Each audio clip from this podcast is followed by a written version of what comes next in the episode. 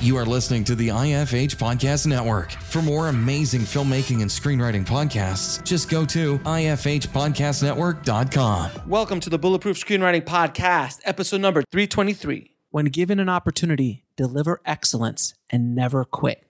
Robert Rodriguez. Broadcasting from a dark, windowless room in Hollywood when we really should be working on that next draft. It's the Bulletproof Screenwriting Podcast, showing you the craft and business of screenwriting while teaching you how to make your screenplay bulletproof. And here's your host, Alex Ferrari. Welcome, welcome to another episode of the Bulletproof Screenwriting Podcast. I am your humble host, Alex Ferrari. Now, today's show is sponsored by Bulletproof Script Coverage.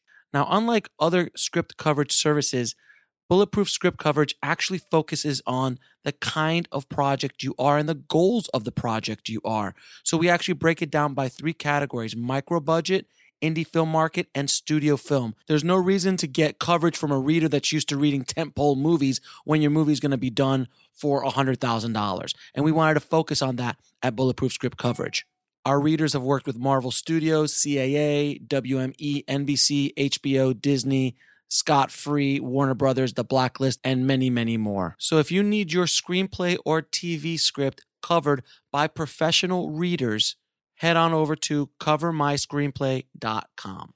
Now, guys, today on the show, we have John Hess from Filmmaker IQ. Now, I've been a fan of John's work for years. Filmmaker IQ is an amazing website with these remarkable mini documentaries that he puts up on YouTube. And, and he just shows you everything from how to make air powered blood squibs to the history of the mockbuster, the fundamental elements of film music, who's in a movie credits, the science of deep focus and hyperfocal distance. I mean, the history of the Hollywood musical. He goes deep into each topic he covers, and they are so entertaining, so well produced. And I just love what John has been doing over the years. He is definitely an OG in this space of helping filmmakers follow their dreams and make their movies. So I I just had an absolute ball talking to John on the show. I can't wait to share this episode with you. So without any further ado, please enjoy my conversation with John Hess. I'd like to welcome to the show the legendary John Hess from Filmmaker IQ. Thank you, John, for being on the show, buddy. Hi, thank you for having me. I appreciate it, man. I mean, listen, I've been, uh, like I was telling you earlier, I have been a big fan of Filmmaker IQ and what you do. You have a very unique voice and, and how you approach the filmmaking process. Uh, and the work that you do with Filmmaker IQ uh, than anybody else in our space. And uh, I've been an admirer from a distance for quite some time. You are, I, I, like to call you, there's a few of you guys, but like the OGs. You're one of the OGs. Oh, okay. Uh, one of the original gangsters uh, doing this because it started in 08, right? Uh, yeah, the site started in 08, I believe. Yeah, I guess so. And I haven't really thought about that. um, but it was at the tail end of the MySpace era. So if you want to put a context oh, to that. Oh, I, oh yeah, I made a lot of money on MySpace selling my independent film. I was, it was, I was huge on MySpace, huge. MySpace was, I mean, we're, if we were talking like a bunch of uh, old, old guys sitting around talking about the old days. Yeah. yeah. But, but yeah, MySpace was kind of how I got into the whole discussing film online Mm-hmm. And it was the through the MySpace film forums. That's really kind of how IQ started. It was born there. Mm-hmm. Um, it's a long story behind it. I don't know if you want to get into it, but it basically was uh, we wanted we were kind of kicked off of MySpace, so we were both my, my, friend and I Dennis was we were both banned from MySpace, and we said, Why? hey, let's start our own site because uh, we for the longest time we didn't have moderate moderates moderators on mm-hmm. on uh, on the film forums, and then we've been clamoring, let's get some moderators because there's probably people in here spamming constantly. Mm-hmm. Well, my friend Dennis was uh, would always post very interesting articles, but he would bump the posts up to get them back to the top. He would post an article, but he would bump it up, and that was against the rules, you know, the moderators. So they banned him. One of the one of the more you know important assets of the film forums was banned because he would bump up his old posts, and that's. so he said, and I fought for him, and, and I got banned as well. And uh, to hell with MySpace, and we went off to do our own site. Well, and so and, and arguably that worked out for you, okay? Because uh, Not many people talk about MySpace anymore. Um, is it still? ar- I know it is still on. It's still around, It's right? still on for I guess there's some bands that use it, you know, or some some music in the music scene still kind of uses it. yeah, But yeah, I don't. I mean, I don't it's, think it's- SoundCloud is probably bigger than that. at that Oh, point. way more. No, Yeah, no, I- I, I- mean, MySpace is probably dead. Yeah. And I think uh was it who who bought uh, Fox? Fox paid like a billion for it. Mhm. Um, that Rupert was Murdoch back in the day. Yeah, Tom Anderson had a nice little payday. He was everybody's friend. Remember if you remember Tom. Tom, Tom. So, um, so before we get going, man, how did you get into the business? How did you get into the into loving what you do? Oh well, you know, uh, it's, it's to say you love it. You know, it's it's it's complicated to say you love what you do. I mean, I I love it so much that I'm willing to put up with all the crap that I do. Amen, brother. Preach. You know, that's it's not that I love I, every, I love every single waking day moment. No, I, I honestly am frustrated half the time, but I wouldn't do it if I wasn't if I was that if I didn't love it, I'd be doing something else. So I started off. I, I I made uh, I made little videos, and I grew up. I was class of 2000, so I grew up in the late 90s, and I made little videos for my uh, for my high school. We just as a budding, you know, uh, TV video production class, and I started doing just little projects, adver- advertising on the morning announcements because we had like, closed circuit television back in those days. Uh, advertising the academic decathlon team.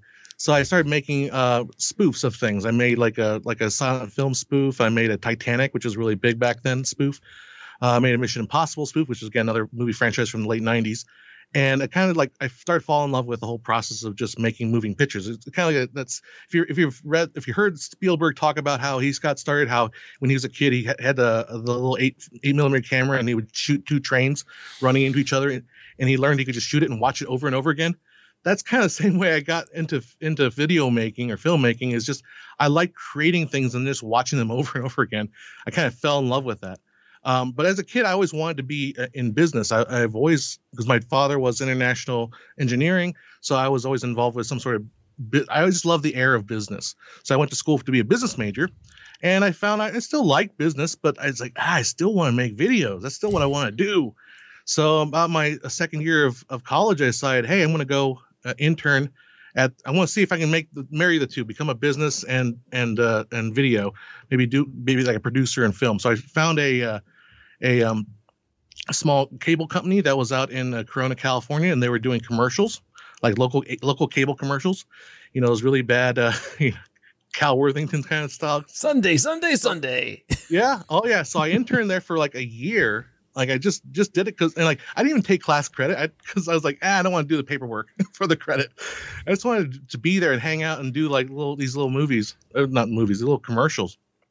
I did that for a year, and uh, I, mean I'm going more detail than I probably need to, but I did that for a year and then I was laid off by the company. And my the people that I worked with were laid off. And I and I kind of burned in me this like this little independent streak. Like man these guys i know work for the company for 25 years. They built a family. They, they depend on this job. And the, the corporate culture comes in and just kind of axes them. And i'm like i don't want to i don't want to go work for the man. So I, that's when i started to start doing my own business uh, and that was about 20 years ago or eight, 18 years ago 17 18 years ago And what was So that I've business? doing- and what was that business? oh what, do you mean my own business just Yeah. video production Okay. So any like any kind of video production. In fact, I do. Uh, that's primarily what I do. I mean, the the film well, narrative filmmaking is something that I I, I want to aspire to more. Mhm. But right now, I'm actually doing a ton of, of video work for like I do I do work for cities and um, corporate corporate cult, corporations that call me in to do like a, like a like a documentary about you know their corporate culture, whatever they want to promote. Mhm. So I so I ended up still using that business education of mine, the business marketing, but I make uh, commercials and stuff like that. So filmmaker IQ more was a side, kind of like a side hustle for, and more of a Mhm. labor of love for for. Yeah, it's I mean it's, it's honestly the labor of love kind of thing. It's I mean I like to kind of push it more toward an actual uh, productive income generating stream. It's, it really is still more of a labor of love, and I don't know. It's it's one of those things where I don't want to I don't want to kill it by, by making it too much of a of a job necessarily. Although I do want to do something to you know I do want to actually make it to be be more of a job I guess Right. if you want to call it that. I mean, I mean, I guess I'm being very candid and honest. All the people breaking their spells about who I am and what I do. We'll be right back after a word from our sponsor. And now back to the show. Well, you know, there's a lot. There's a lot of you know, and I've been doing this um, for for five years, and I and I still I still say that I have the original filmmaking tutorial on YouTube. Uh, mm-hmm. It was in 2005. I put up behind the scenes of my short film that's still up mm-hmm. there. So I was one of the first to do that, but I never kept going with it. So a couple other yeah. guys like Film Riot and Ryan and those guys did it mm-hmm. and Rocket Jump and those guys. Um, but uh, a lot of people think that they have a different perception. Like I, the, because of how good you do what you do, the perception of what you do is like, oh, he's just, you know, this is this is amazing, and he's just killing it, and he's just rolling in it, and it's like, and a lot of people, yeah. and a lot of people think that of me as well. Like, oh, he must be just kill. I'm like, you know what? I make a, I make, I do okay. I do okay. Yeah. But uh, but but I'm not Scrooge McDucking it anytime. yeah, exactly. You know, I, I even even I mean I may be even wrong, but like I I think even someone like Martin Scorsese, who is all in terms of purposes hugely successful, yeah. he still has trouble. He still has problems making the movie he wants to make half the time. You know, he's always complaining like, "I can't get the money to do this." Well, to, be, uh, to be fair, you know, to be fair, Marty's not going after two, two or three hundred thousand dollars. He's going after two hundred million to make a movie yeah. that doesn't have a lot of marketability. you have that you know you just hit on exactly how i feel about the situation. Yeah if he would just go for like a 10 million dollar movie you know get some people he's never worked with before he could he could get that money in an instant. Yeah exactly uh, like i mean there's there's different like spike lee uh, woody allen uh, and those kind of i mean woody you know regardless of his personal life as a filmmaker he did something that i don't think there is another filmmaker of his generation did. He made a movie a year for like 30 yeah. years um, yeah. And he always kept his budget because he knew his art, his films had a specific audience that could generate a certain amount of money and he would be able to attract huge stars to come in and work scale for him because mm-hmm. he was who he was and he built that kind of system up for himself. And I don't think I mean maybe Clint is another guy yeah. That I would throw in that but that's just a different that's a different generation. That's a whole different other world. Yeah. But that's what they, what they were smart. Even Clint, like, you know, he did that. What was that last movie he did with, um, oh, the bomber? Richard Jewell? Yeah, Richard, Richard Jewell. Jewell. Yeah, Richard, I can't, I don't think Richard Jewell cost 150. I don't think no. that, co- no, no, it did cost 150 because Clinton knows, like, you know, I'm going to make a movie about Richard Jewell and it's called Richard Jewell. Like, people like, what? Who else in Hollywood in a studio is making Richard Jewell? with a schlubby lead actor. It's like, oh, put a schlubby guy in the front. Who no one's who no one's know. Who no one knows. Like it's not a face that people recognize. Yeah. So, eh, but he's Clint. But he's smart. Like there's a there's a there's a, a budget range that makes sense for that movie. Marty still hasn't figured that out yet. No, you know that's it's funny that you're articulating like one. I feel like I was a lone voice back when uh, what's the movie that Martin Irishman finished. Irishman. Yeah. Like Irishman costs almost as much as Spider-Man Homecoming. You know, like how can you? And it's that's that should be like if people well, well that's because we spend too much money on comic book movies. Well, there's a bigger audience for the comic book movie. You know, mm-hmm. it's Spider-Man. So I, I don't know that, that that whole thing was you could just smell the the marketing you, that's because no, I'm a business major. You could feel it, you know, coming at you. No, exactly. And if you look at, I mean, if you look at someone like Nolan, who also, you know, has a very expensive palette, but his films are for a very broad audience. Even though, yeah. like Inception, it makes my head hurt. It makes everyone's head hurt. Like right. thinking about the plotting in that film is is pretty insane. But for whatever, but he brings in action. He brings in star. Mm-hmm. Like he he understands his art form very well. Where Fincher has a little bit of that Scorsese vibe to him, which is like, you know, yeah. I really, I really need 150 million, but and they're like Fincher, we love you, man, but I, I, I, I we can't. yeah, no. I, I, love I love the fact that we're talking about this because it, it you know like so much of what I see online is kind of like just give give these guys 200 give Martin Scorsese 200 million dollars because he deserves it. It's like that's not how. Yeah, that's, well, that's not business. Put your money into it first. if you had 200 money, put your put your dollar up into um. You know? Look, it's like no. so everyone we're talking about here, we're all talking about giants. So Martin, you know, Right. Marty and, and and Nolan and Fincher and all these kind of guys. They're they're just giants. They're, they live on Mount Hollywood. I call it Mount Hollywood, where where Right. where, where the, they're the gods, the Olympic, they're uh, the Greek gods of of Hollywood. Um, and and we're just the peasants throwing up stones. And I'm not throwing up stones at all because I'm huge fans of all of them. And believe me, if, if it was up to me, I would give Marty five hundred million dollars because I would love to see what he does with that. Mhm. But the reality is that on a business standpoint, it makes no sense. You you have to you have to have if you're going to create a product, and I know a lot of filmmakers out there are going to go, "Film's not a product." I hate to tell you, it is is. it- so if you're going to have a product, that product has to have a cost and there has to be mm-hmm. an ROI, a return on investment. Now, if you want to do art films, you make that $5 million or that Woody Allen budget range film and do whatever the hell you want. Like whatever you want because you'll make your money back because the, the ROI on a film like that makes sense for a, ca- a, a mm-hmm. filmmaker of that caliber. But if not, then no. Like, look, uh, Spielberg couldn't get Lincoln financed. You know, Yeah. it's Steven Spielberg with Daniel Day Lewis as a star and couldn't get financing for for Lincoln. If Mar- if if Steve, then the reason why he couldn't get that was because the ROI essentially didn't look like who's going to go see a, a movie about And- and- Lincoln and like how, and- what's the budget range? Is it going to make sense? And the and the way Spielberg was selling this movie, Lincoln, he was saying this is going to be a courtroom drama about the Fourteenth Amendment. right, so it wasn't great marketing at all. that's that's like, oh yeah, that's summer block. That's a popcorn movie right there, right? right. But so even so someone of like one of the greatest filmmakers of all time one of the most successful filmmakers of all time couldn't get financing for a film. And it wasn't like he was asking for marty numbers because marty you know is marty. Um Yeah. he was still asking for you know 70 80 million 90 million um to make this kind of period piece film. It took he had to go to india to get the money. Yeah, and they were just like they were just happy to be making a movie with Spielberg. They're like, here, here's a check, and it worked out for him. And now Netflix is doing the same thing with Marty. I think he's they're doing his next movie with Leonardo DiCaprio. So, Mhm. but their that business model's different though. Irishman made sense in the Netflix ecosystem.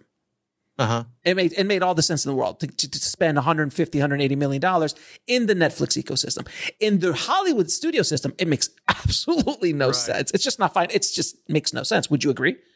Oh yeah, yeah, absolutely. I mean, I don't know much. I don't know enough about the Netflix world. I mean, to me, the Netflix streaming stuff is still so speculative. Uh, we there, no one knows exactly what the numbers are. I mean, and then they purposely hide that. So I don't know. I mean, there, but I, I just know that Netflix is raising so much capital to make new properties, and part of me is like, well, why can't I get a piece of that action? um, but It's- yeah, Well, if, you know, if we could go, we could go down the Netflix uh, a, a hole in a se- for for a second. Which, from Okay. what I'm hearing about Netflix, is well, I know for a fact that they're extremely in debt, uh, yeah. extremely in debt because they've just they've had this kind of. Don't forget, they were not a studio. They're a Mhm. they're a, a Silicon Valley startup. So they looked Mm-hmm. they brought their entire business model as a Silicon Valley startup, meaning spend a lot of money, lose money for a long time to gain market share, and then right. you'll be pro- at the Amazon model, the Facebook model, every big you know, Airbnb model, all of those kind of models. Then it became a studio afterwards. But uh, you know, they're they're I don't know, man. It, it everything's just like we were talking about earlier. Is like it doesn't from what outside we look like we're Scrooge McDucking it. Netflix is the same thing. I think a lot of people have a different perception of Netflix as like, oh, they're just killing it. They're they're hurting. They're hurting. I don't know if you know. I don't know if you knew it or not, but and this is now we're getting into a little bit of tech geek stuff. Sure. Since the pandemic, Netflix has been extremely hurting because more people are watching Netflix. Yeah. So the, the the the load on their servers and the technology and the cost of that has, I think, tripled. But there are no new subscribers to can't to to, to offset that. So that's just Gotcha. so they're, now they're just like, oh man, we've got this. Everyone's watching Netflix now. Great. Unfortunately, our business model's not set up for that. We just want a few people to be watching Netflix and pay for it, but don't watch it. And that's that's what happened. So they actually started throttling. I don't know if you knew that they started throttling the image quality just a bit because if they drop it five percent, that could be millions of dollars in service fees. Right.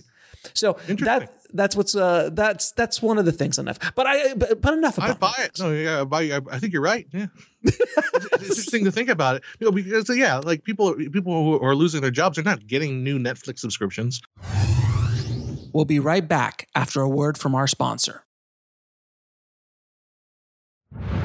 And now back to the show.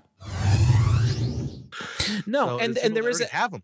And there's also um a critical uh, level of critical mass when Yeah. there are no more subscribers that they can get, but Mhm. yet they're going to have to keep spending Irishman style money for projects to keep what they have because now Disney's out and and I, I want actually want that brings me to a, another question I want to hear I want to talk to you about you know Disney Plus and the whole COVID situation and what happened and you know Disney is already over 60 million as of this recording subscribers which it got in Wow. less than a year. It's insane.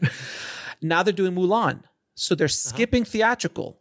What do you think about that whole $30 you've got to be a member of Disney Plus to watch it and it's an experiment. It's literally they're doing a 150 million dollar experiment, which is what I was saying when everyone was talking about Trolls 2 like, "Oh, Trolls 2 killed it." I'm like, "Dude, it's Trolls 2. It was the first like month of the quarantine. Everybody there's kids at home, nobody knew what to do. Of course they're going to spend 20 bucks on Trolls 2." But I want to see a tent pole. Mulan is a tent pole. What do you, what do you, what do you think is going to happen? What do, what's your thoughts on it? Oh, that's a you know it's it's one I I hate the the the cliche. Be interesting to see because I it's like you can say that about everything. Um, I I think it will probably be it'll probably do well. This it's hard to say because we're in such a weird time right now. Um, bec- because we can't go to the movie theaters, so, so theatrical is not even an option for them. Um, as far as as far as what I think is gonna, I mean, I think it's an op, it's it's an it's an extra experiment, but I'm not sure you can be repeated in next year uh, when theaters do eventually open up again. Can you do that? Can you see that same kind of success if people have the option to go back to theater? And again, I know theater is also one of those topics that people are feel is it's very weird that every time I bring up theater, like on social media or theatrical on social media, there's a group of people that want to see it die. I don't understand. Why? You notice that? I I I, mean, I, it's- I, have I have noticed that people are like it's and I've I've I've even said it I've said it many times and like I think I personally think that the the theatrical experience as we knew it in January 2020 will not return to that level probably ever again. We will never have as many screens like that again because it was all going in a downward, slow downward trajectory. I mean, theatrical Mhm. a- attendance and things. It's just what's happening, and, and regardless if you love it or not, I think there'll always be a theatrical. Like there's there's Broadway plays. There's always going to be a movie theater. There's always going to be IMAX. There's going to be an exper- an experience like that. But um, it's never going to die. People still want to go out and do that. But Right, yeah. the business model is going to change. So now Definitely. Disney could just go, you know what, guys, we're just going to release this for three weeks and then we're going to go straight to Disney Plus. And if you don't like it, we'll just go straight to Disney Plus because we'll probably make enough money to cover that. Well, I mean, I don't know if you followed the the courts just have want to re, uh, overturn that Paramount decree. Mhm. So, which I'm I think uh, you know people are, are you know jumping over head like, how can we do this? I think the Paramount decrees are kind of long and done because they were made at a point when movies had no movies had only radio as a competition. It was 1948 right. you know, fi- television was 50s. So television came in and kind of beat the crap out of movies. Um, and now we've got internet streaming, which let's face it, most people are probably doing instead of watching movies. So the, I think the time for a business model shift is probably here. Um, so like what you're saying as far as Disney, maybe Disney ends up buying a bunch of theaters where they Oh. become like Disney, Disney. Or like the Egyptian here. No, no, Yeah. El Capitan. They have El Capitan here. Yeah, that's Disney. So maybe that happens in like St. Louis now. They have a you know the Disney El Capitan in in in uh, St. Louis or wherever Toledo, you know, and then that's all they do is they they show Disney movies. And I'm not a parent, but imagine if you if I was a parent, heck, I, I'd take my kid to the Disney theater once in a while. I mean, it might be something that's worth worth worth Oh. pursuing. And don't forget, there will be a Disney store inside that Disney theater. exactly. I mean, and the, it- so so for them, it's almost a loss leader to get you in the door to watch the movie because they're going to sell you on other stuff. I mean, it's the truth, and in, the point, yeah. it's the only way.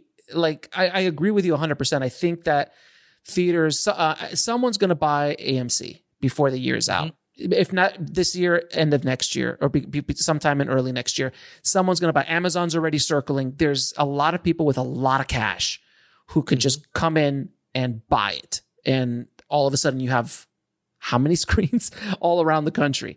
So Right. and there's and there's uh, there's so many Regal and all these other things. They're hurting and they're they're they're going to be vulnerable for purchase. I agree with you. There's only three major studios that have the power to do anything like that. Uh, that have the financial power to do that, which would be Disney, Warner's, and Universal. But but the big unknowns: Facebook, Cash, Yeah. Google, Amazon, Apple. They have Apple has Oh yeah, four hundred about it. cash. yeah. hey, just cash. And got an iPhone, Apple Store in every theater.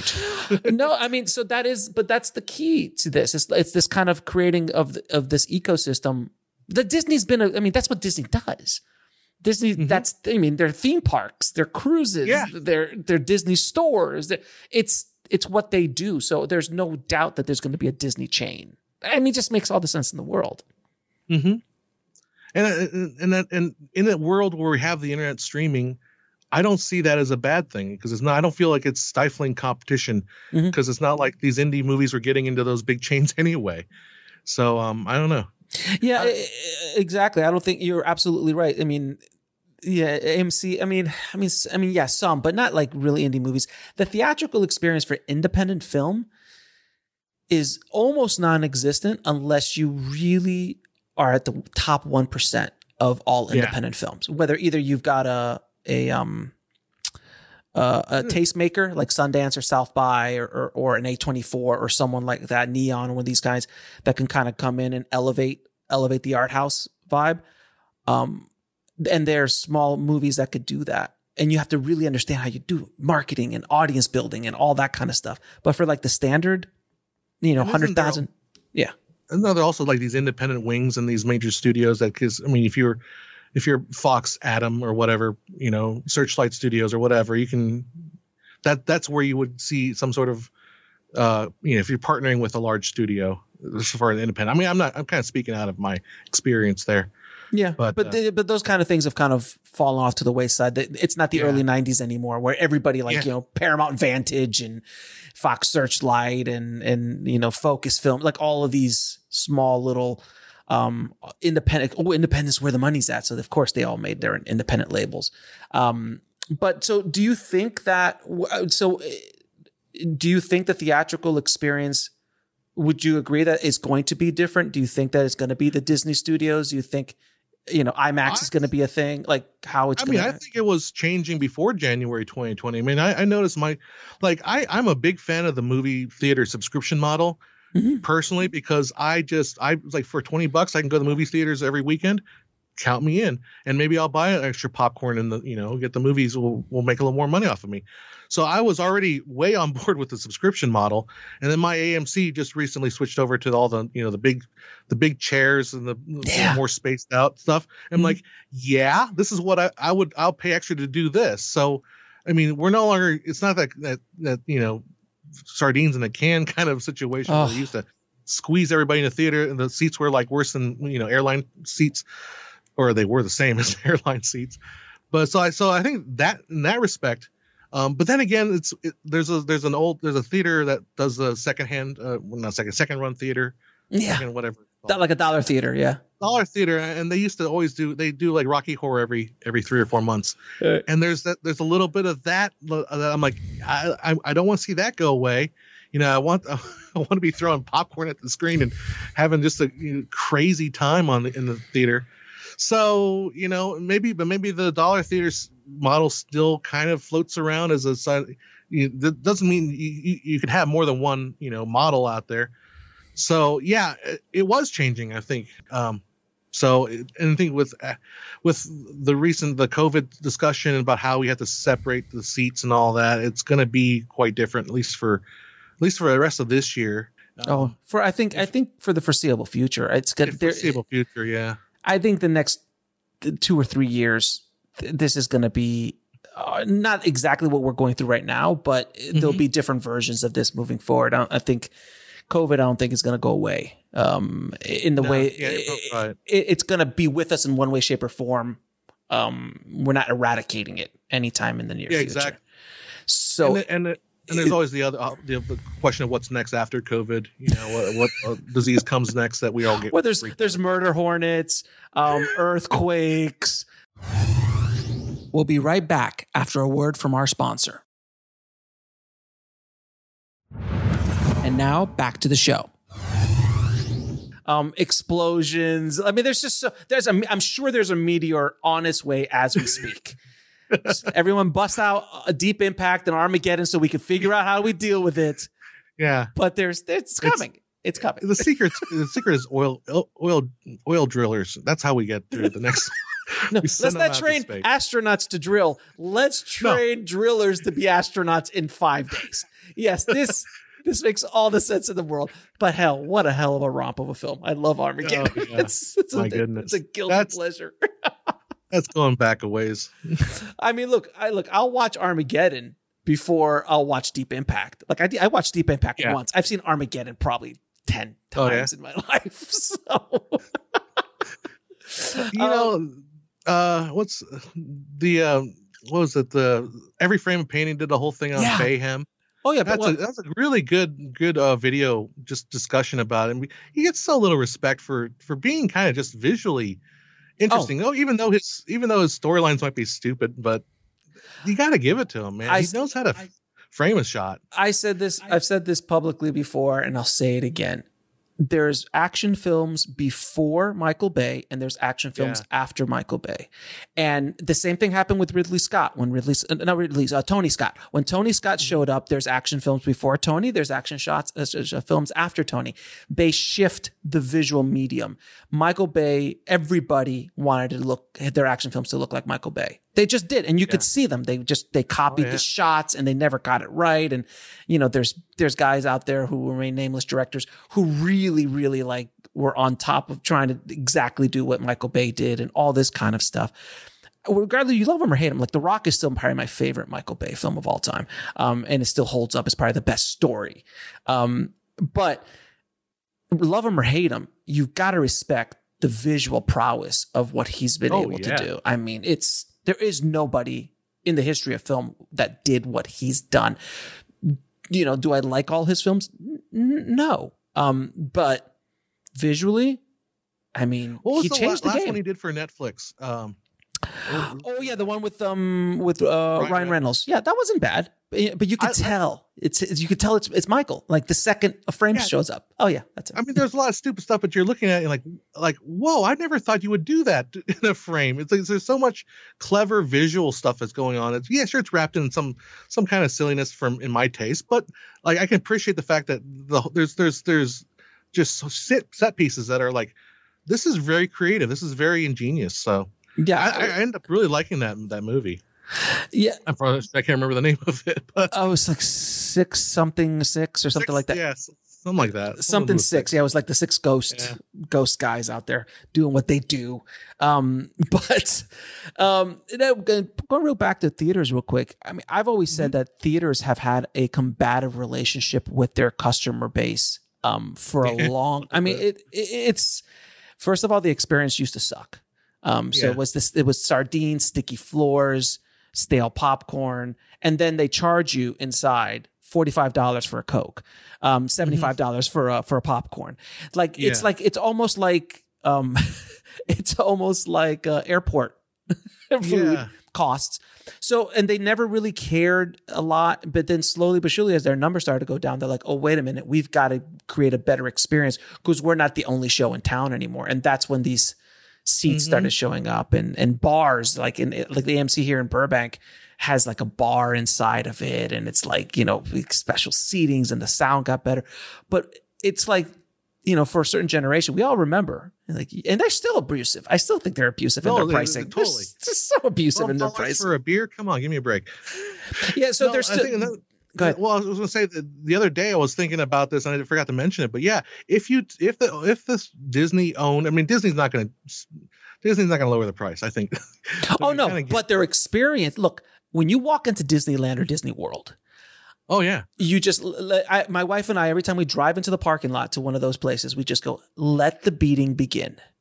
Because you are you're just being charged like twenty five dollars for parking, and you're boom, boom, yeah. like, and you're just and you're in there. But the experience they are offering you a very high quality experience for the most part. So that's what you get, but you don't get that with a standard movie theater. Eh, like, right. Well, have you ever been to the El Capitan?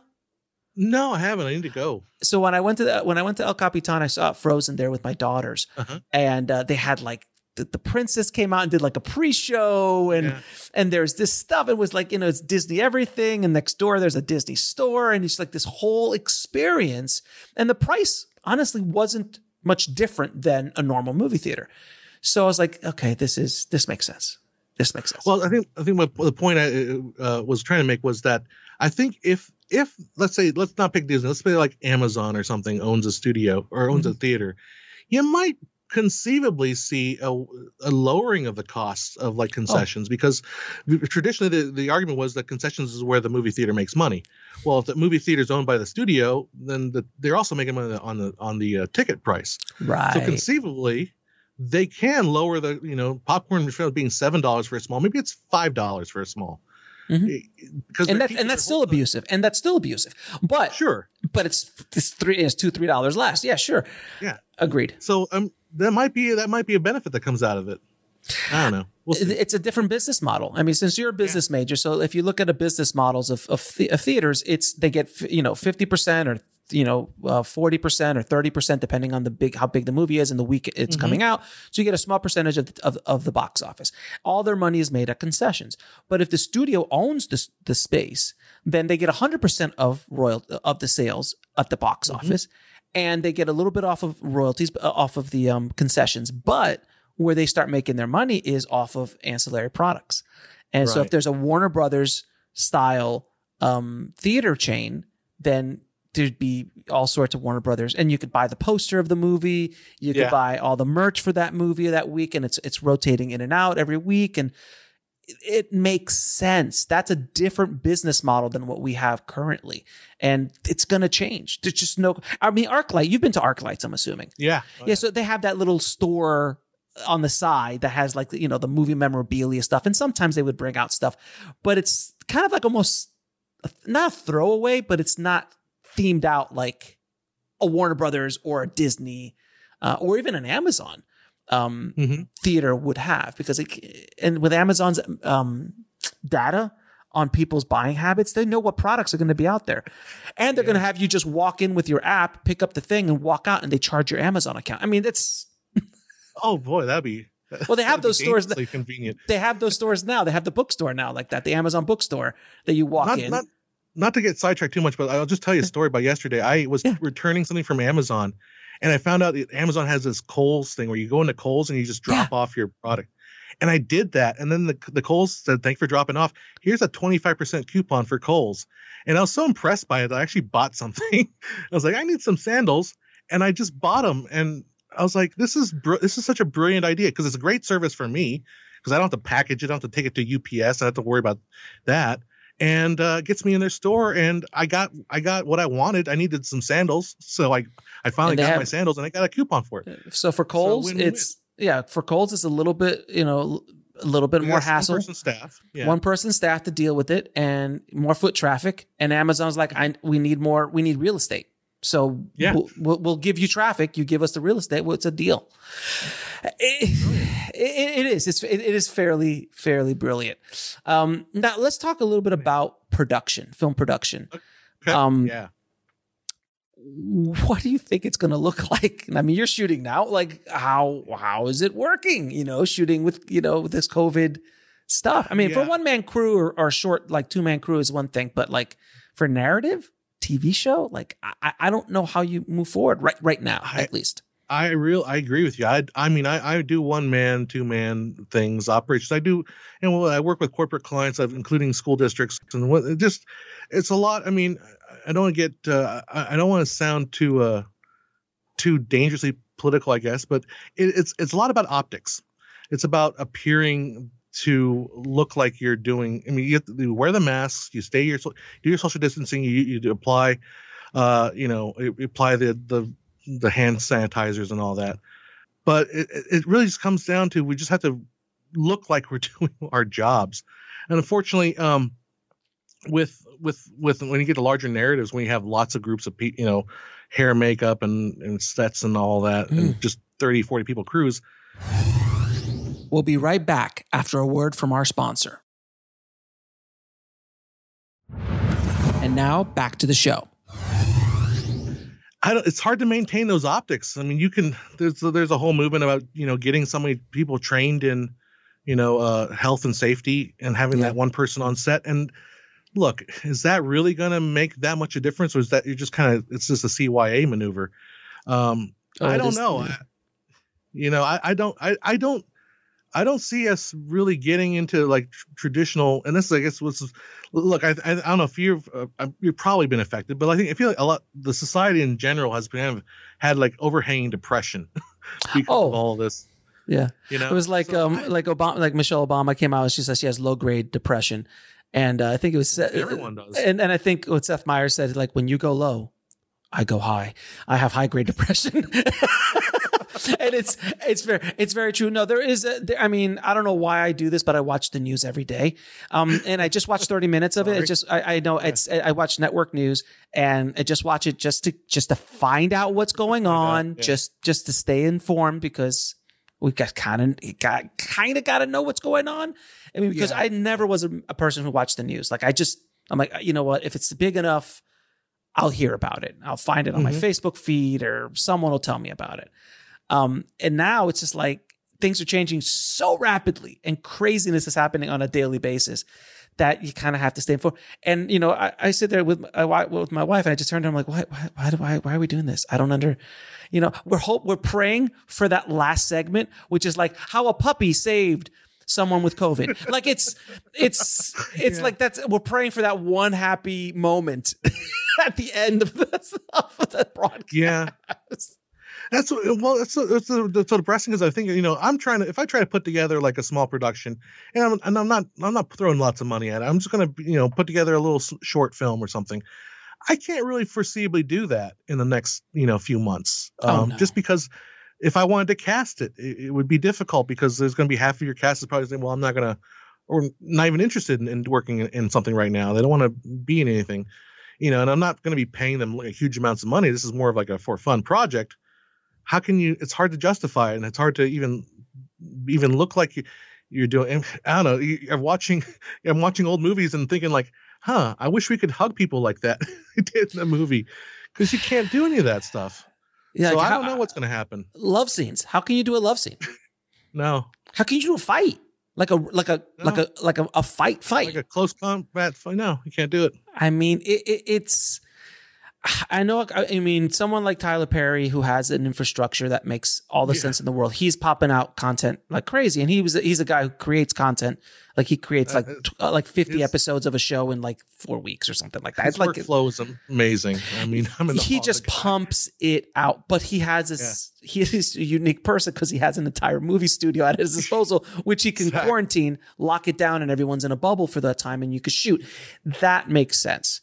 Um, mm-hmm but no, we're not set up for that. Like that's never no. been a thing. And that's in the studio world, let alone in the indie world. I actually did a whole episode about COVID safety because I went for a bike ride and I saw, of course, independent filmmakers on the side of the road in my neighborhood shooting a short or some scenes um, that were COVID related because the guys were dressed up in like you know hazmat suits and stuff. Okay. And I'm just and they nobody was when they had the hazmat suit off, but the head was off. They were all clunked together in a small group talking. The actors were all talking, and then the director and DP were setting something up over there, and that nobody had masks on.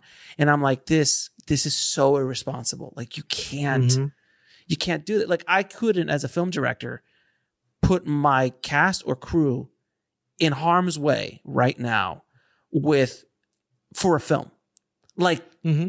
it's not worth it right now. It, it, it, just doesn't make any sense to do something like that. I I, I can't in good, in good conscience. I'll send it further too. I mean, look, I I may not if if someone and I'm not saying my I, I disagree, but I'm saying if you even if you think it's not an issue, you can't get other people to do it. You know, I mean, it's it's like so you're you're just unless you find like a bunch of people that all agree that oh we're going to take the risk, but that's not fun. That's not the point of making films. Um, you, you know, you Right. want kind of diversity of opinion. So it's I, I don't I yeah we're all independent film independent film is going to have a rough time for the next few years and and people are going to have to get very creative you know they're going to if they are going to do something it's going to be you know kind of like what i did with my last film which was well last last film i couldn't do now is because going to sundance and shooting at sundance um which is something i can't do right now but it was a small crew. It was a three three man crew. It was me the dp and the sound guy and then my actors. And that was it and i was running around. So you you, you have to you're gonna have to start getting creative um, in, in in the storytelling process on how to do it. Like I've been hearing from the studios and people in the studios that they're saying when you're writing, no crowds. Don't hmm. put this in. Don't put that in anymore. No more love scenes. It- you know, like do figure out another way to do it. If we if we're going to continue to move, so I think there's going to be a COVID era in filmmaking yeah where after we're done with everything that's in the can, we're going to start seeing films and television shows that are going to be just like, oh, that was in the COVID era. And, Yeah. and it's going to be like they can't kiss, they can't touch. It's like this whole Yeah. weird thing. Um, but I think that's what's going to happen. And an independent film, I think, uh, you know, I, I'm waiting for the next great COVID era independent film, like the El Mariachi of this era. I don't know what that will be. you know, that's gonna like take the world by storm. Like the the paranormal, like Paranormal Activity, perfect COVID movie, like perfect COVID movie. Like you can they in shoot. bed together though. That's a problem. No, no, no. But if they're if they've quarantined together, they're fine. You oh, know? okay, they're fine. they- okay, gotcha. So again, but this is a small crew, very Mm-hmm. small amount. You know, if you quarantine with somebody for two weeks and everyone's all we're all good, all right, great, let's let's go. And we're all in a house and it's very controlled, and hmm that's the kind of films I think we're going to be seeing coming out. Yeah. I, I mean, I always think about like what what will future generations look back and, and ask us, you know, like, oh, you lived through that era. What was it like? It's it's going to be an interesting story to tell the grandkids. So, Now, so uh, I want to go back real quick to filmmaker IQ, man, Yeah. because I, I just right. I love what you do with filmmaker IQ. You've you've created some amazing. I've promoted your stuff over the years, as far as those little mini documentaries you make over like you know a lens, the depth of field, uh, the the 180 rule, like and then all you know all this color and and 28 frames and 24 frames a second, all this kind of stuff. How? Why do you do it? Because it's a lot of work, dude. It's a like I can. It's a ton. You've got the little 3D image, the, the 3D guys coming out, setting all. The, I mean, to create a 15 minute video must take you forever. Well, the last video I did was started at the beginning of the COVID thing was that Fox video, Mhm. uh, the William, history of William Fox. It ended up being like 43 minutes long, and it was a ton of research just trying to go. Well, I mean, why do I? Why? Why did? I mean, I think it's also it's it's a uh, it's a self expression kind of a thing. I I really enjoy. Um, I just really enjoy exploring the truth of a topic like that, and kind of going in depth into it because I don't. I feel like no one else is really kind of tackling it the way that that I do, which is just Yeah. un, unrelenting depth. Oh, it's just, like, obscene, obscene depth. Obsessive. Yeah, 15 and minutes and on, me- on on focus, like or on depth of field. Oh, I think yeah. like 15 minutes of that. Like it was like, but it's so entertaining, and like you go into the history of it, and it's like the lenses and the breakdowns. Oh, it's great. and of which I will get like plenty of YouTube comments that will argue with me and tell me I'm completely wrong because I have not done the research. uh, you know, Obviously. yeah, but uh, no, I, you know, it's also born. I, I think of, I have a I have an internet forum personality where I do like to go on on. I, I unfortunately read all the comments and I engage in. Don't do that. Don't do that. yeah, I mean it's it's a habit. Uh, it's part of who who I am. It, it a lot of stuff drives sometimes the ideas for new content was based on oh that person made a mistake about that, so I want to talk about that particular point, you know. But uh, part it's it's it's kind of in that in that range. That's that's you know I I want to get to the point where I don't where I can no longer read comments because there's too many of them. That's that's that's my goal. but until then, I'm just I'm stuck arguing about 24 frames a second every day. yeah, I mean, I mean, and the, the depth that you do in these videos is pretty insane, and the research that goes into them is is insane. The production of them, and again, you've been doing this for years now, over a decade. Yeah. You know, you've been you've been doing because some of Well, these, the- some of those little documentaries, the ones with the little the little dude. I call them the little dudes. I don't know if you have it specifically, dudes, yeah. The, the the the little 3D dudes. They go back seven eight years. Yeah, about eight years. That's when we started doing the videos because we were when we first started Filmmaker IQ. It was more of an aggregator site, a blog site, Mhm. and we we would do like what all the other bloggers do is just go out and try to find articles and post them together. Mhm. Um, and just the funny thing is, you, if you do that long enough, you kind of get a very good sense of what the blogosphere looks like, and you get kind of disgusted by it. Like, ah, I've seen the same thing over again. We'll be right back after a word from our sponsor. And now back to the show. So decided at that point, like, ah, we should start making our own stuff instead of relying on other people to make stuff.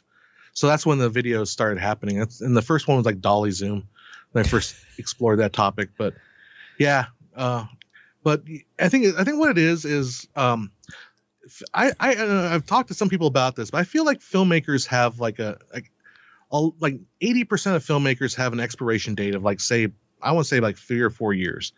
It's like I think three or four years it takes to learn everything about filmmaking, and it's still that fun, like exciting. Oh, I get to learn about this camera. This new camera's coming out. So about three or four years, you absorb all this information, and then after that, you either, if you love it, you continue on and you and you pursue like story and you pursue creation of actual, and you you just said con- a product. You know, you you get over the the uh, oh this is exciting. We're just learning thing, and then the other segment of the population just loses interest and they, they disappear. So I feel like a lot of what the growth in, in the internet is capturing that first like three or four years of people that are just starting to learn this stuff. And uh, the, what's scary about that is there's so much marketing. There's so much like Mm. you know the manufacturers are shoving down marketing information down your throat. Like like uh, like I'm just I'm gonna pick on them. Blackmagic just came. I knew you were gonna say. I knew you were gonna Yeah, say Black you know. Magic. 12, 12k camera and they're saying it's revolutionary it doesn't have a bayer system and i'm sitting back here thinking the bayer system's a good thing people, there's people online saying the bayer system sucks now because Mhm. this new marketing is coming down and slapping them with this new we got this new system of camera um I, so i don't know where i'm going with all of this well, I mean, That- uh, but it started with Red. Red was the one that first came out with 4K and just like exploded. I remember at NAB Yes. when it was a box. It was a box. And they're like, just give us ten thousand dollars, and you will get a camera one day, and like that was insane. And he they sold like whatever five hundred cameras that during NAB at that time, and they changed the game. Red changed the game. Love him or hate him, they changed the game. Mm-hmm. ARRI took a while to catch up, and now people argue all the time. ARRI's better than Red. Sony's better than ARRI, and and Blackmagic is now you know Blackmagic was like kind of the redheaded stepchild for a long time, and now they've kind of come into their own as a a real player in the camera game. You know, and I've always said personal. I'm a big. I love Blackmagic. I've I've had I do I've, too. I've shot Blackmagic. I shot both my features on them. Um, and I, I love Blackmagic cameras and DaVinci. I edit and resolve and, you know, I drank the Kool-Aid because I feel, because I feel that they have the best bang for the buck. Uh, Mhm. I think out of all the cinematic cameras, I think they have the best bang for the buck. And I, I did some tests once and I shot an ARRI down the middle, an ARRI Alexa down the middle, and I shot the 4.6K Blackmagic down the middle. And I put them up and I and I brought in some filmmakers and some DPs. I'm like, which is which? And Mhm. nine out of ten times they couldn't they could not tell the difference because the Blackmagic image it lit the same, everything was same, same lenses, same everything. The image is equivalent. It's not, you can, and I know a lot of people are going to be like, "No, what are you saying?" I'm like, "No, listen, calm the hell down." Where the the cost, the reason why the the, the Alexa costs so much more is when you start going three or four stops under, five stops Yeah. under, it, it falls apart. The Blackmagic falls apart. But if you shoot it like you're supposed to shoot it, it's pretty damn good. And the cost versus like Yeah. 80 80,000 versus this, a really easy workflow versus a fairly intense workflow in post. All of all of that, you just got to kind of look. And now the 12K, what is it? How much does it cost? 10,000? ten thousand dollars. Yeah, I, I, you know, I'm, I'm not gonna It's- get it. I'm fine with my. I have a 4.6. I'm good. It's yeah, like it's an interesting camera. The thing is, I've seen a lot of people jump on board with it, and it's just I don't feel like the, the existence of a 12k camera does not invalidate your 4.6 Absolutely, camera. right. you know but it feels like a lot of people are are thinking that and and, and That's marketing. I mean, it's not. And look, Grant Petty's I, I, he's he did a good job on his video, but I think it's the it's the next layer. It's the people that talk about what he said that are kind of overhyping it, and uh, that's that's what that's what bugs me about kind of marketing, and that's kind of what I've tried to do with my videos a little bit is trying to get down to the fundamentals, get down to the understanding of how what does what does it mean when they say Bayer system, what Bayer pattern you know uh, what does that mean? And then kind of cut through some of that marketing hype that you're just constantly inundated with. And uh, that's so that's going back that's kind of what i'm trying to do with some of these videos. So like yeah, when Black when Blackmagic came out with the 4K, uh, the little mini Pocket 4K, then that everybody was like, oh my god, oh my god, oh my god, oh my god, it's a Pocket 4K, and then like five months later, four months later, the 6K comes out, and I'm like, are you kidding me, guys? Are you are you effing kidding me? Really? Yeah. Like, can you can you stop it? Can you can you just not do? And I know the Blackmagic guys. I've worked with Blackmagic. I yell at them all the time. I'll go like, dude, dude, seriously, man, like just give us a year. Give us like some time to like enjoy what we have. Like, i'll give you a better one i have the uh, ATEM mini which i bought uh, like early well i think early this year then came with the ATEM mini pro which i bought because i like because i need that multicam view which is what it added to the system and then a month later or like a, the week I got it after being on back order for a month, they announced the ATEM Mini Pro ISO, which can record all all your camera streams at the same time. So it's like literally like a month after I got this thing, a brand new one came out, and I'm looking at it like, ah, I, that's a great feature to have. Do I need it? Not really, but man, I wish I had that option. That's the thing is that you have to get used to the fact like, hey, you know what? I can I need to stop buying technology and make stuff with the ha- stuff I have uh, I had purchased. amen. That's that's what I need to do. Well, I think, and I think a lot of filmmakers use technology as an excuse not to actually get into the arena. Um, yeah, that's so true. I I mean, so many filmmakers just like, oh, I can't shoot it because I need this camera, um, or I can't shoot it because I need that camera. What I what I argue when people argue with me about 24 frames a second, and people say that they want a high frame rate uh, movies, I, I Ah. always say go out there and shoot them yourself. Like you, you be the change. You you you go out, and then every single time they always tell me I can't because I don't have any of this. I don't have any equipment. I don't have any cast. or- So it's always it's always an excuse to to uh, Well- to get out of making something. Well, listen, man. Uh, I, I mean, I've I've been in, I've been a filmmaker for twenty odd, twenty five years plus, and I understand the excuse demon um, because it's fear. We're fearful of putting ourselves out there. We're fearful of creating art, and oh my god, no one's gonna like it. The comments, holy cow, um, all of that kind of stuff, and and not to mention the the pressure of if it's you know the cost and people you're working with, and can I really do it, and all of the there's so many doubts and fears that we as filmmakers have that we find whatever excuse. Look, same thing happens with screenwriters. That's like, oh, I'll, I'll write tomorrow. Um, or it's Yeah. it, like there's fear as an artist in general. There's always fear, and gear is the one of the easiest things you can say. Like, oh, I don't have this camera. I don't have that camera. Uh, or I don't have this lighting. Oh, I need that location. Or I can't make this script without three million. Like I can't Yeah. just, I just, I can't. Not to say I'm not going to go write a script that can make for 10,000, but at this script I can't make. So I'm going to just sit around for three years chasing money for it. And I, that makes me feel like I'm a filmmaker, but you're really not a filmmaker. You're Yeah. just a guy or a gal chasing money that will more than likely never happen. And I, I played that game for 20 years. 20 years I played that game till I turned 40 and I was attached to another big project with a big producer and screenwriter and the the project fell apart again.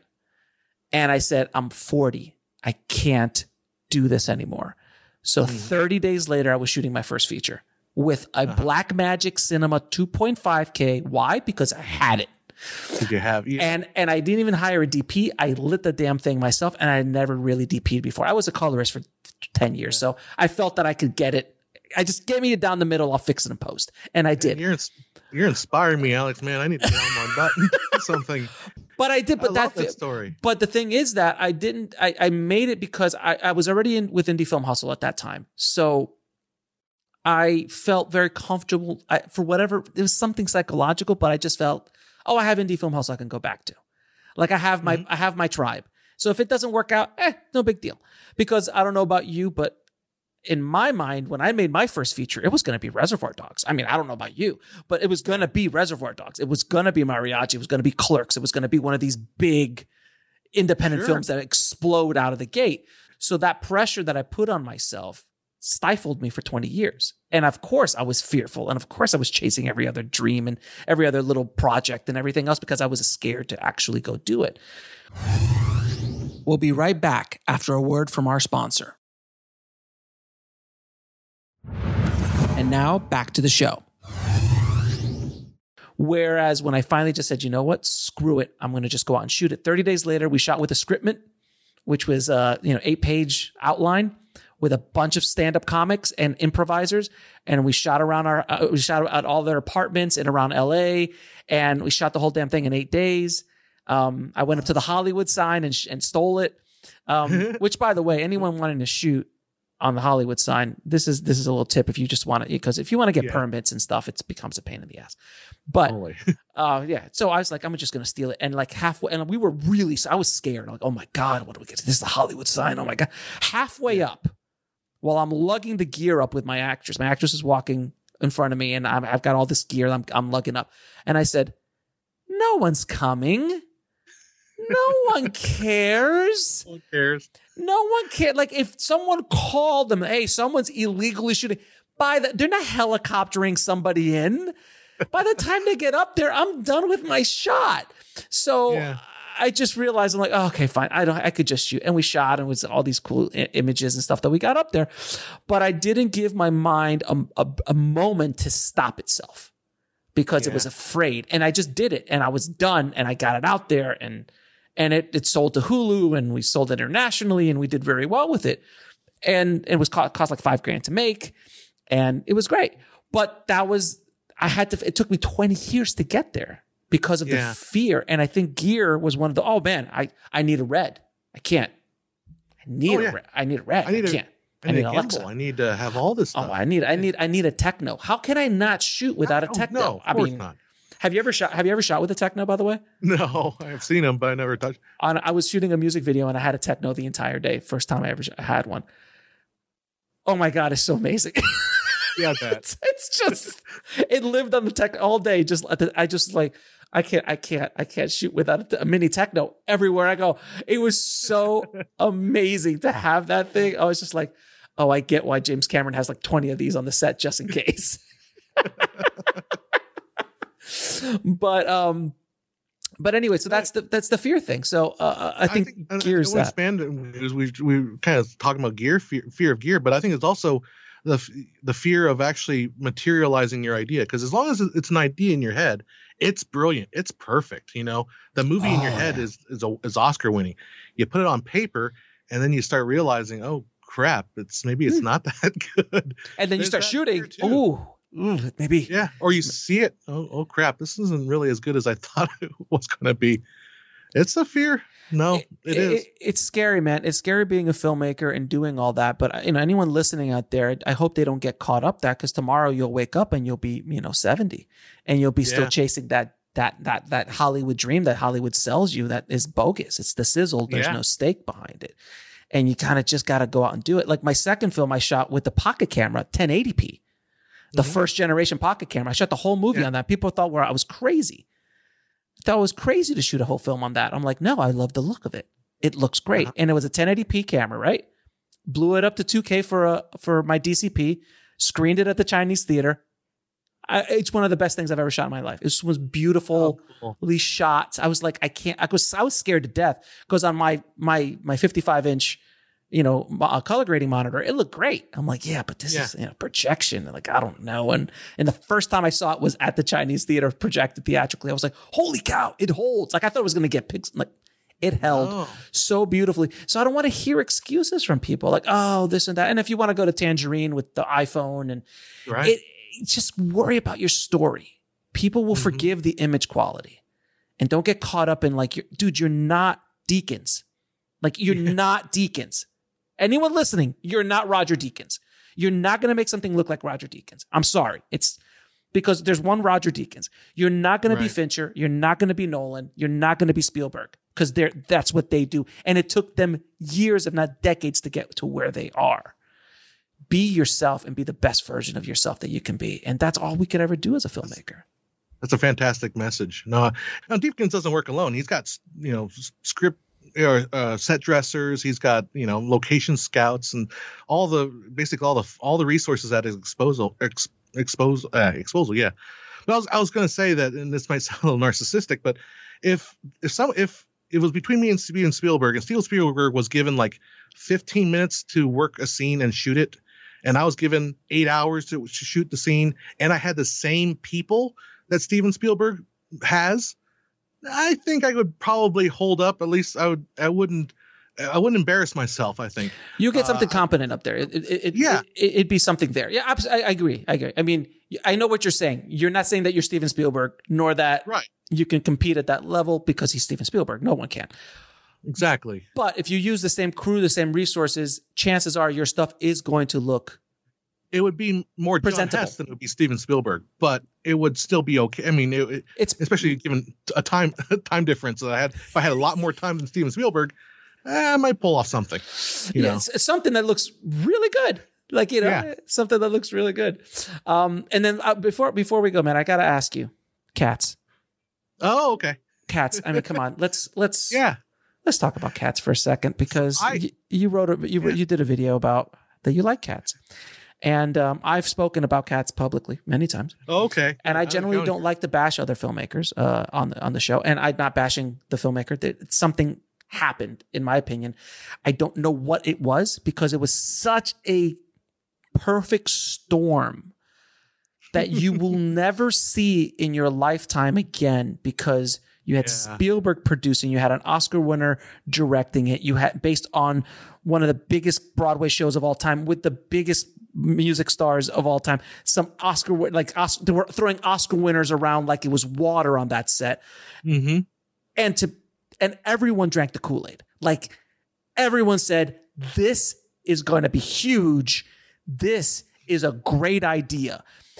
That doesn't happen. You know you get the room every once in a while. Like you'll get the Yeah. room you'll get a showgirls you'll get a trolls 2 you'll get something that's so bad that it transcends being good i'm still not at the point where cats transcends to being good. I got through Yeah. 20 minutes of it and i just said oh my god this is so bad. I can't keep going. Maybe with a group of people i could watch it again but i can't the room i could watch again and again but i can't watch cats. Well, I think with cats, what I think what to me, to me is I enjoyed, I really liked basically the garishness of it is part of it. You know, the first twenty minutes is when you had when you had the Jennyanydots sequence, when you had the kids and the cockroaches. oh That's that is a bridge too far. That I think that's You think? the worst. That's the worst part of the movie. I I, I guarantee. oh it gets better it gets better it gets better Oh, okay totally. It, it is. It is totally like once you get past that you mean once you get past the dancing cockroaches um but with the did you- faces. That's with the children's part. faces. But that's the thing I, I, I want. I just want to impress upon everyone listening is that this was a universal movie with Spielberg producing it, like with a hundred million dollars behind it.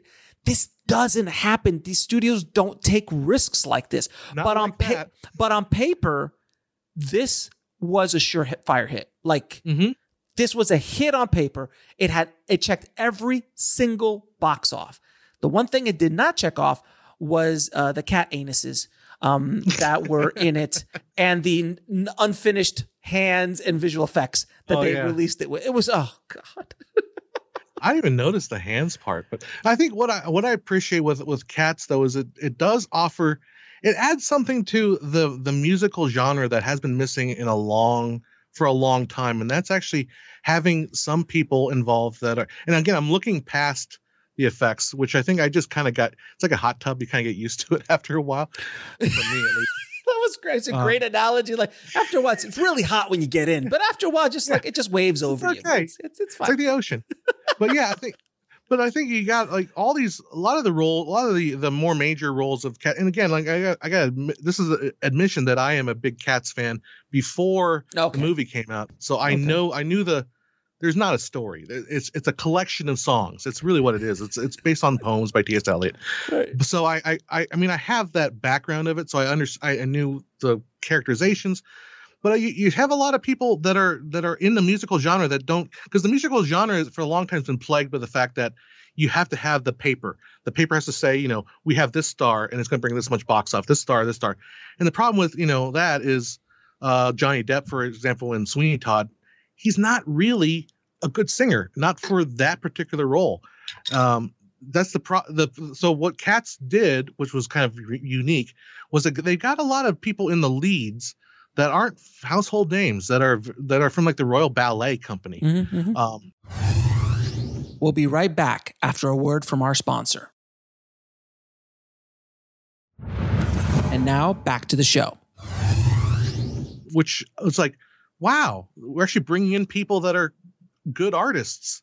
Now we, we covered them with I, fake fur, but, but and those sets. At least they brought just... in some good some good art. The, if you actually if you were to only watch one segment and not and just kind of ignore the rest of, if you watch the Skimbleshanks, the Railway Cat, and this is this is this sounding absurd now. if you watch just that segment and you can, it's not too has, bad. It's, it's actually very good because it's probably the best segment in the entire film. It's not it's not like disturbing. There's no children on cockroaches. Um, but it's actually you actually see some very very high level dancing on on on display. Oh. It's something you don't actually see in, in in movies. So I'll give I'll give the filmmaker credit for that. It's look, um, it's lit beautifully. The dancing's yeah. great. The singing is fantastic. Um, the songs are the songs. They're great. You know, um, what a gentle little cat, whatever the hell that thing is called. Angelical I don't. Cat. Angelical cat. The, the first eight minutes of the movie is just one long ass song, and my wife looked at me. and She's like, yeah. "Is this gonna stop anytime soon?" I'm like, "No, it's not. It's not." And uh, the best review I've ever heard for a movie was for Cats, and it's one sentence, just so perfect.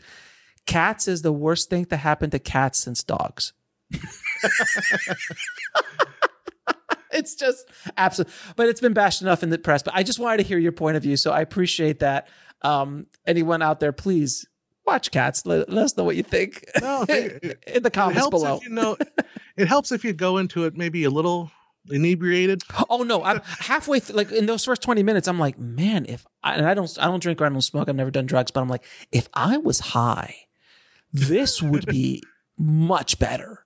Like I could like if you're tri- if you're tripping again have never tripped but if if i could only imagine like if i was tripping this this movie would blow my mind it is it is one of those in the mood movies again it, uh, the thing is i'm also a huge fan of andrew lloyd webber who's uh, yeah, yeah. obviously wrote cats but andrew lloyd webber in his earlier years you have to realize the guy was there was some weird stuff he put out really oh. weird cats oh, yeah. is is in that category in that category. Oh, oh. now I'm going to ask you a couple questions to ask all my guests. Yeah, sure. Uh, what advice would you give a filmmaker trying to break into the business today? Oh my lord. Um, uh, I could be very, very facetious and say quit. just, just run stop. away. Just stop. run away. Because if you follow that advice, then you probably made a good decision. if you said, "No, John, you're an idiot. I don't want to listen to you," then you probably have the right mindset for for sticking it out in this business because it is it uh, is hard. I think, but uh, be less facetious. I think is to to really understand what you're trying to, to put out there. Um, I think a lot of people get so so narrow, so they put the blinders on. They think about their project, their movie, and they think it's it is so perfect for everybody, and everyone will love my movie because I'm the one that made it. And I actually had somebody put send me a, a question the other day. He asked me, "What does what do they mean by target audience?" and I, I had to ask myself like how how do you not understand what your target so I, so I just kind of went through went through with him it's like who does your movie uh, appeal to who, who do you think would want to see your movie and I think that's if, if that any advice maybe it's just to understand not only like what what are you making your movie uh not necessarily for who you're making the movie but or how how does it how does it fit in the larger world you know mm-hmm. and uh and I, and also realize too that you don't necessarily make movies for uh for the entire world. You sometimes you, a lot of times you make a movie for yourself first, eh, but also realize that fact that that you know try to tie that into. I mean, I tie that in. Make make the movie for yourself, but also realize that how to how does that how do appeal to other people, if that makes sense. Um, makes makes it's- perfect. it's a so long- un- understand who your audience is basically, and Yeah. and, tr- and try to create something for that audience. Um, is a good piece of advice. Yeah, and the thing again, the, the audience could be you too. I mean, you are in the audience. You are you are the first audience. So if it doesn't appeal to you, then obviously it's not. I mean, if it doesn't appeal to you, you're gonna have trouble appealing it to somebody else. And So- and three of your favorite films of all time. Oh, that's uh, Doctor Strangelove is probably one of my favorites of all time. Um, I'm not gonna go Cats, by what you may think. Uh, it's not even near the top ten. Um, I'm trying to think of the uh, Doctor Strangelove is absolutely my favorite. Oh, uh, I love um, Some Like It Hot. Yeah, I just love the film. That's a great film. Such Um, a great film. I was gonna pick another one that uh, it's kind of a more of a smaller one. This is kind of what really inspired me to be a filmmaker. Is a movie called The Big Kahuna. Yeah, I remember the I remember the Kahuna. Kevin Spacey, Yep. Danny DeVito, and the guy that played the uh, one of the vampires on Twilight. he Oh. went on to do, I Yes, his name. I know who you're talking about. Yeah, yeah. And it's it's a and it's a it's, a great little movie from the ni- late '90s. Uh, it's about these three salesmen that get together and they're trying to land the Big Kahuna, and it's entirely driven by conversation and entirely place, it takes place in a single room, and it is some of the best performances I've ever seen on film. So that's that's I think that's one of my favorites. Very cool. I'll N- put that out there. Now, where and where can people find you? Uh, uh, filmmakeriq.com. I need to. I'm. I am redoing the website eventually. It's it's a long process, but if you really want to find me, uh, YouTube.com slash I think Filmmaker IQ is the, just look up Filmmaker IQ. Mhm. Uh, you can you can chase me around on Facebook. I mean, I I post more like personal stuff on Facebook, but between those two, that's really where you're gonna see most of my face, and uh, obviously on this podcast. John, I really appreciate it. Uh, you coming on the show, man. sure. Uh, we could talk for probably another two, three hours. Uh, Oh, no, just no geek, just geeking out alone on cats. But uh, but I really appreciate what you do, man, and, and all the education you put out there for um for filmmakers out there. So thank you for doing what you do, my friend. Well, thank you for having me. I want to thank John for coming on the show and dropping his filmmaker IQ on the tribe today. Thank you so, so much, John. If you want to get links to anything we spoke about in this episode, head over to the show notes at bulletproofscreenwriting.tv forward slash 323. Thank you so much for listening, guys. As always, keep on writing no matter what. I'll talk to you soon. Thanks for listening to the Bulletproof Screenwriting Podcast at bulletproofscreenwriting.tv.